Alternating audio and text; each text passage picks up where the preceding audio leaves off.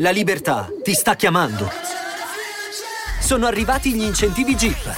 Oggi sei libero di scegliere Jeep Avenger, il suburbano più compatto di sempre, in versione elettrica, ibrida e benzina, tutte alla stessa rata. Gli incentivi Jeep ti aspettano. Corri in concessionaria, ora. Info su jeepofficial.it. Pronto?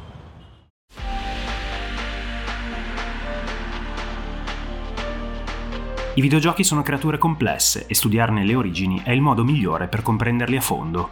Io sono Andrea Porta e con Storie di Videogame vi porto in viaggio con me alla scoperta di come sono nati i più grandi videogiochi di sempre, dei retroscena che li hanno portati a incredibili successi o alle volte a inaspettati declini.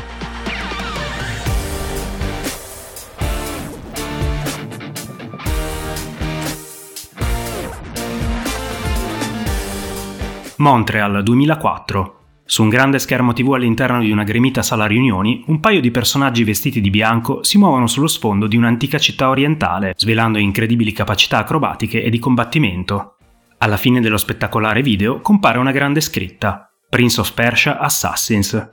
Quello che i partecipanti alla riunione stanno guardando si chiama in gergo fake footage, ossia una finta sequenza di gameplay, in realtà non giocabile, creata da un team di sviluppo per mostrare internamente le caratteristiche di una nuova produzione. Quello che non sanno è che i lavori su Prince of Persia Assassins di fatto non cominceranno mai e il gioco non vedrà la luce.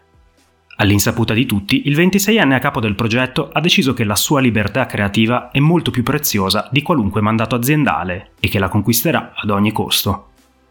Questa storia in realtà è cominciata nel 1997, con una piccola figurina Playmobil appoggiata su una scrivania di fronte ad un giovane di nome Patrice Desilets. Andiamo con ordine. Ad avergli messo davanti quel piccolo giocattolo raffigurante un cavaliere medievale è il producer Alain Tascan, al termine dell'ultimo colloquio decisivo per l'assunzione di Patrice come game designer nei nuovi studi di Ubisoft Montreal. Dopo aver esaurito le sue domande, Alain tira fuori dal cassetto il piccolo cavaliere Playmobil, lo appoggia di fronte a Patrice e indicandolo gli dice Puoi rilassarti, sei assunto. Comincia a pensare a un gioco. All'epoca Patrice ha solo 23 anni e zero esperienza nell'industria del videogioco, la sua determinazione e i suoi studi in campo cinematografico, tuttavia, lo portano a chiudere con successo i primi due piccoli progetti che gli vengono assegnati, entrambi platform su licenza. In quei primi anni emergono già alcuni tratti distintivi della figura di Patrice. È ambizioso, ma sa adattarsi, ha un innato senso per il game design e una naturale comprensione del ritmo necessario ai giochi platform. Eppure non è un buon manager di persone e tende a soffrire molto il non poter decidere a cosa dedicarsi in libertà. Dopo qualche anno sfortunato in cui Patrice sembra non riuscire a trovare la chiave di volta della sua carriera, sarà lui stesso a chiedere di lavorare alla più recente acquisizione di Ubisoft, il brand Prince of Persia. Quello che sarà poi conosciuto come le sabbie del tempo è appena entrato in produzione e al team manca proprio un game designer. A conferma delle sue doti fuori dal comune, già in uno dei primi meeting Patrice porta un'idea geniale che finirà per plasmare l'intera esperienza di gioco. Prince of Persia è sempre stato un gioco dove si muore spesso, perché non diamo ai giocatori la possibilità di riavvolgere il tempo?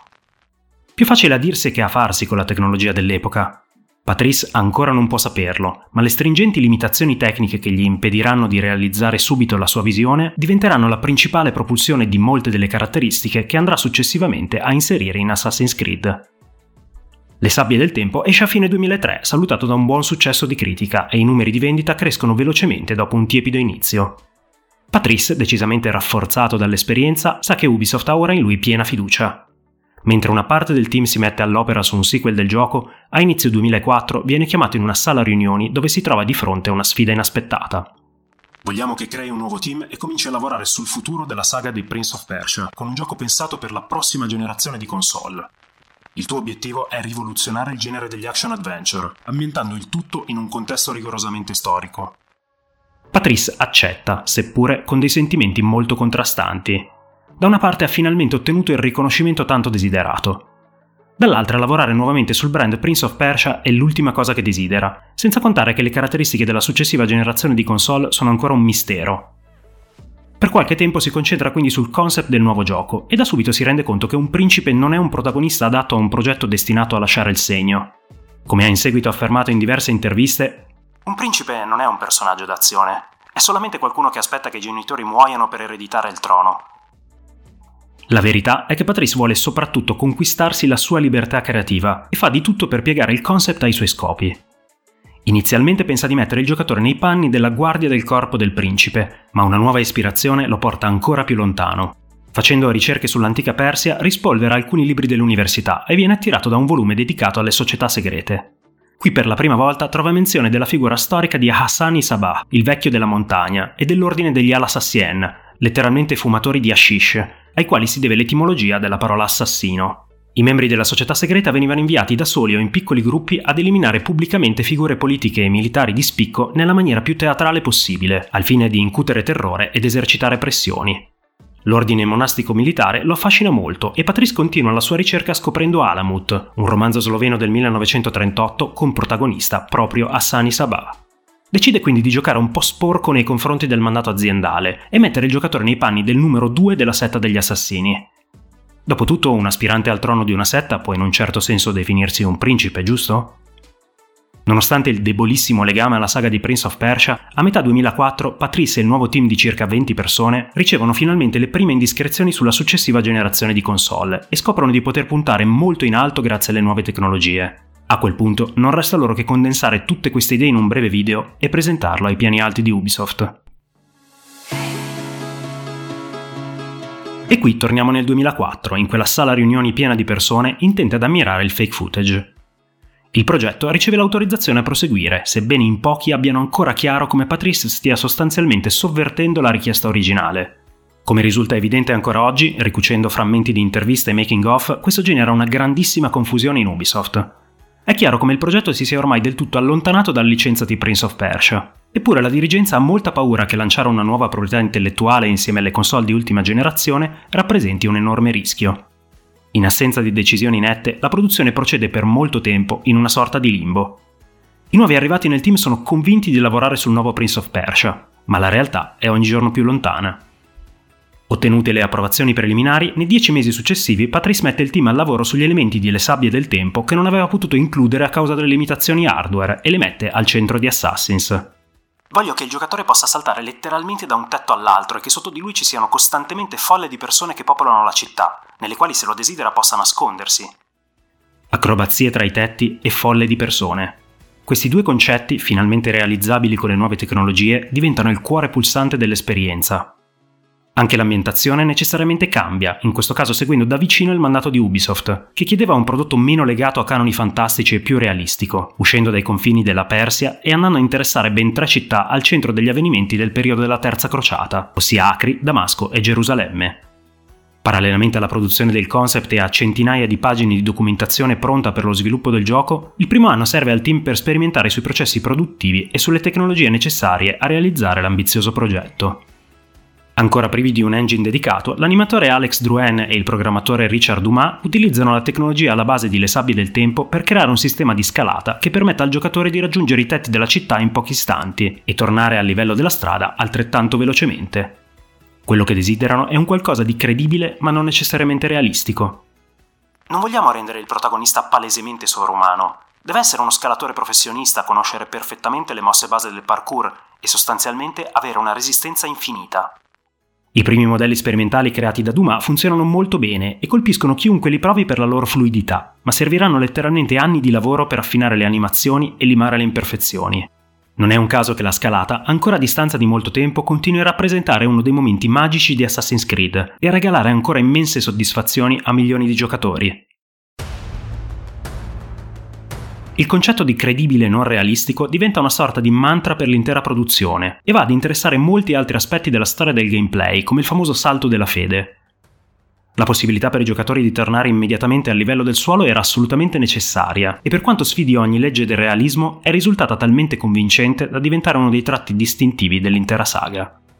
Mentre programmatori e animatori lavorano sui primi modelli sperimentali, Desile spende molto tempo nel delineare i tratti del protagonista e senza saperlo va a determinare uno dei principali problemi che quasi all'unanimità verrà rilevato da pubblico e critica all'uscita del gioco. Fedele alla sua intenzione di farne in qualche modo un principe, Patrice pone il protagonista quasi al vertice della setta degli assassini. Questa scelta avrà delle conseguenze notevoli sull'esperienza di gioco e persino sul sequel. Trovandosi a controllare un assassino esperto e all'apice delle proprie potenzialità, una buona parte del pubblico sentirà la mancanza di un avvicinamento più progressivo alla storia e alle abilità del personaggio, un qualcosa che verrà tenuto molto in conto anni dopo, quando Ubisoft si approccerà allo sviluppo di Assassin's Creed 2. Anche il look e il nome del protagonista richiedono diverso tempo per emergere e sono legati a doppio filo. L'abito bianco, i dettagli rossi e il cappuccio arrivano quasi subito, ma a quel punto l'assassino sembra più un monaco che un minaccioso killer.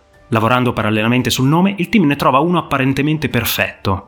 Altair, di origine araba, significa letteralmente uccello rapace. Con questa ispirazione, l'artist Kai Nguyen trova finalmente la chiave giusta e rivede la foggia del costume bianco accorciandolo e dandogli una forma che ricorda la piuma di un'aquila. Appollaiato sui tetti in attesa della sua prossima vittima, Altair ora sembra davvero un predatore pronto ad attaccare. Con un concept che ha ormai preso forma, Patrice deve solo trovare un collante che tenga insieme la trama, della quale si sta occupando il lead writer Corey May. Pur traendo costante ispirazione dal romanzo Alamut, decide di lavorare sulla credibilità della storia, facendo in modo che le missioni di assassinio nel gioco corrispondano sempre a personaggi storici morti in circostanze misteriose. Anche la famosa mela dell'Eden, ossia l'artefatto al quale ambiscono i nemici templari, trae ispirazione dal Globus Cruciger, un simbolo di potere ricorrente nei dipinti medievali ma l'intuizione più importante gli arriva per puro caso e quando meno se l'aspetta. Inizialmente l'intenzione di Patrice era narrare l'intera storia di Assassins come un flashback, sotto forma del racconto del protagonista ormai anziano. Si tratta tuttavia di un espediente narrativo più che abusato e l'idea finisce per non convincere Corey May. Una sera come tante Patrice si porta del lavoro a casa e a tarda notte è ancora in sala, circondato da libri e fogli di game design, di sottofondo in tv passa un documentario sulla memoria genetica, una tesi in realtà piuttosto diffusa ma mai scientificamente provata, che sostiene che le memorie possano trasmettersi biologicamente di generazione in generazione. Ed ecco che Patrice ha finalmente trovato la chiave di volta della sua storia, perfetta per giustificare elementi di gioco come l'interfaccia o la possibilità di ricominciare dopo la morte. Nasce così l'Animus, la macchina che permette di rivivere le memorie dei propri antenati, senza ancora saperlo, Patrice ha appena donato alla saga l'elemento chiave per la sua futura serialità.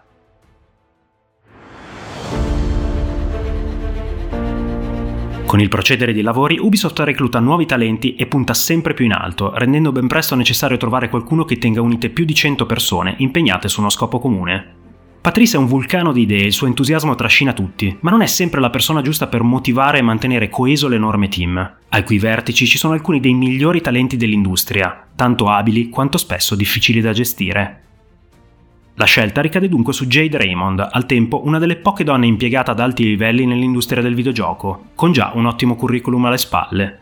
Nel ruolo di producer sarà lei a ottimizzare i processi produttivi, ad esempio decidendo che ad ogni animatore sarà sempre affiancato un programmatore, visti gli ottimi risultati ottenuti dalla coppia Drouin Dumas. A quel punto, nel corso del 2005, la fase di pre-produzione può dirsi conclusa e il marketing di Ubisoft si è progressivamente abituato all'idea che il gioco si sia staccato dal brand Prince of Persia, anche grazie alla continua opera di convincimento da parte di Patrice. È proprio durante una di queste complesse riunioni che uno dei marketing manager si sofferma su una citazione del romanzo Alamut, trovandola perfetta per promuovere il gioco. Nulla è reale, tutto è lecito. Il credo degli assassini. Assassin's Creed. E così un team da oltre 100 persone si imbarca in un'impresa mastodontica. Ed è proprio allora che cominciano i problemi.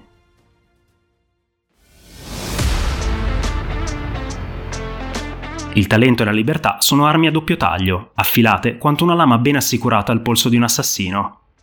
Jade Raymond e Patrice Desilets imparano questa lezione velocemente già nei primi mesi di sviluppo. Le risorse umane ed economiche a disposizione di Assassin's Creed crescono con una velocità impressionante e a pochi mesi dall'avvio della produzione vera e propria la squadra sfiora ormai le 200 persone.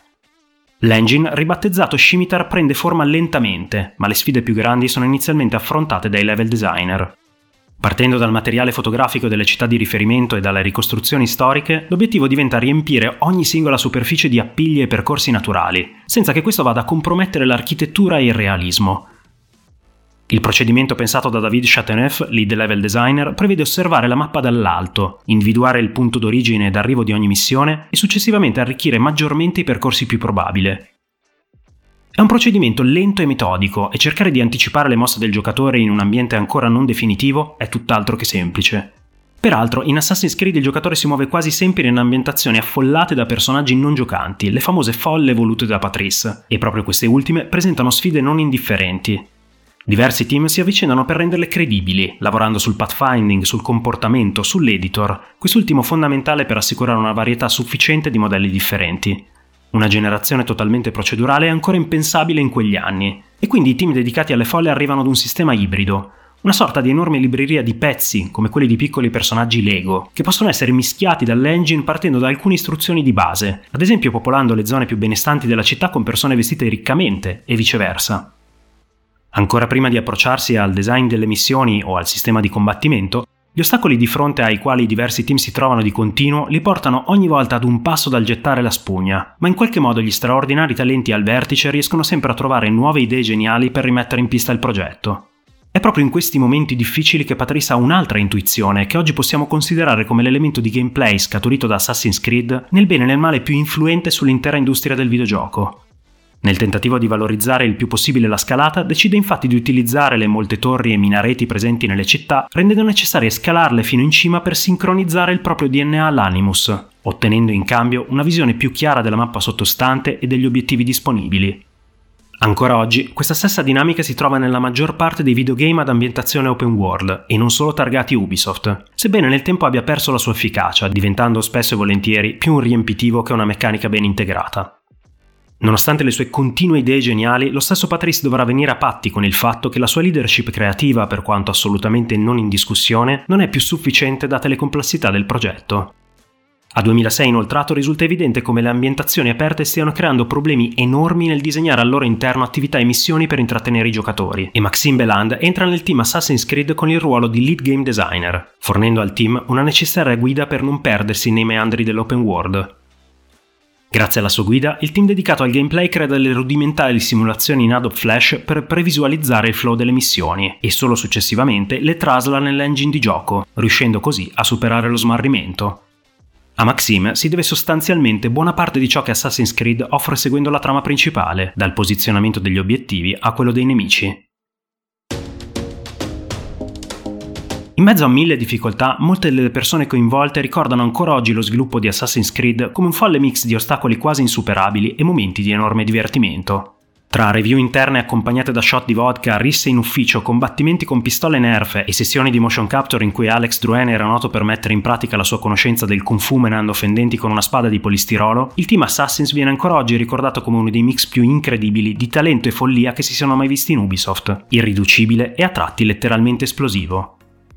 Purtroppo gli ultimi mesi di sviluppo non rientrano tra i migliori ricordi di chi negli anni successivi ha raccontato tutta la storia. Con l'engine Scimitar ultimato in enorme ritardo, l'intero team è impegnato a trasferire gli asset e a rifinire le nove missioni principali della storia.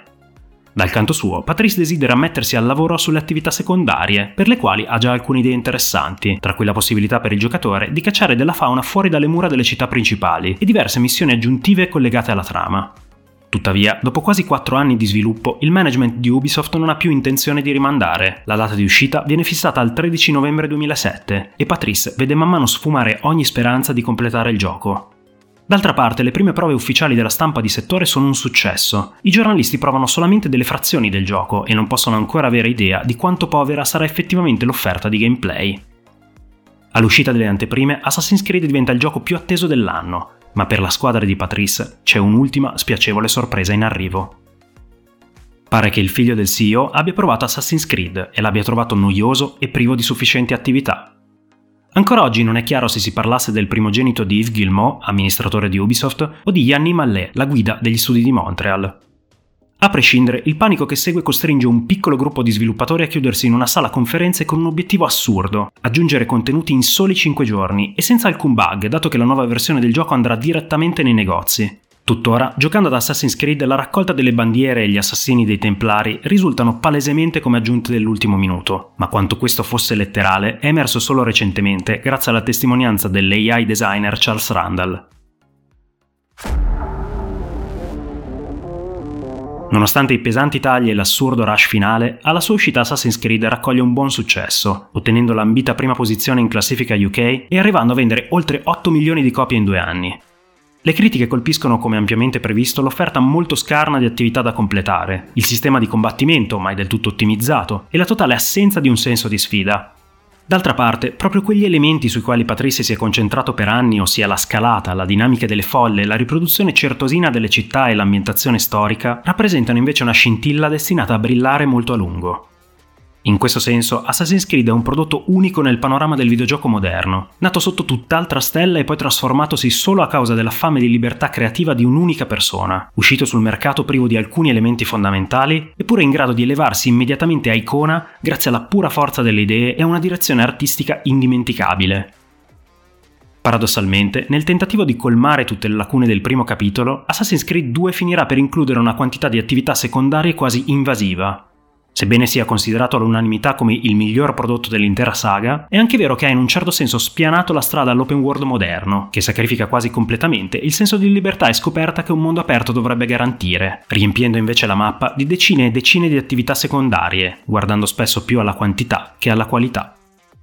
Non è un caso che nel tempo l'originale Assassin's Creed abbia mantenuto una nutrita schiera di sostenitori, che sono d'accordo con Patrice Desilets nell'affermare che al netto delle sue enormi mancanze, fosse comunque un open world puro e libero da decine di indicatori sulla mappa, missioni di raccolta, collezionabili e altri riempitivi, con 12 capitoli principali all'attivo, diversi spin-off, oltre 10 giochi mobile, una collana di romanzi dedicata, un film al cinema e diversi progetti in collaborazione con Netflix, Assassin's Creed rimane tra le proprietà intellettuali del videogioco nate nel nuovo millennio più vaste e di successo in assoluto, con incassi complessivi di oltre 5 miliardi di dollari. Patrice Desilets è rimasto alla guida del progetto per tutta Assassin's Creed 2 e per una parte dei lavori sul terzo capitolo, Brotherhood, ma circa 5 mesi prima della data d'uscita ha deciso di lasciare il progetto e l'azienda. I motivi dietro a questa decisione sono molti e complessi e ancora oggi non tutti noti, ma sono da ricondursi sia alla necessità di una pausa dopo lunghi anni di intenso lavoro, sia a profonde differenze creative tra Ubisoft e Patrice, che aveva piani molto diversi per Assassin's Creed, tra i quali una conclusione con il terzo capitolo e una maggiore enfasi sulle sequenze ambientate ai giorni nostri. Paradossalmente, dopo aver accettato il ruolo di Creative Director in THQ e in seguito al fallimento di quest'ultima, Patrici si è trovato nuovamente acquisito da Ubisoft nel 2013, sebbene sia stato immediatamente licenziato e abbia temporaneamente perso i diritti sulla produzione alla quale stava lavorando, Amsterdam 1666. Dopo averli recuperati, ha fondato nel 2014 lo studio indipendente Panache Game Digital, con il quale ha sviluppato Ancestors The Humankind Odyssey, accolto molto tiepidamente dalla critica, ma in grado non di meno di totalizzare numeri di vendita incoraggianti. Oggi Patrice si dice ovviamente contento della grande fama acquistata con Assassin's Creed e ammette candidamente che i suoi giochi ne conservano sempre e inevitabilmente qualche elemento, il frutto della sua lotta per ottenere la totale libertà creativa è diventato di fatto la proprietà intellettuale moderna del videogioco più influente in assoluto e un'icona di stile in grado di appassionare un pubblico ben più grande dei soli videogiocatori assidui. Al tempo stesso, Assassin's Creed rappresenta soprattutto una splendida lezione su quanto caotico, imprevedibile titanico, ma anche meraviglioso, possa rivelarsi lo sviluppo di un videogame, soprattutto quando si tratta di esplorare nuovi territori dove letteralmente tutto è lecito. Vi ringrazio come sempre per l'ascolto e vi invito a seguire il podcast se quello che faccio vi sta piacendo. Se invece volete darmi pareri, suggerimenti o titoli di videogiochi e saghe che vorreste vedere trattati in futuro, mi trovate su Instagram come Storie di Videogame, oppure potete scrivermi per email all'indirizzo storiedivideogamepodcast.gmail.com. Alla prossima puntata!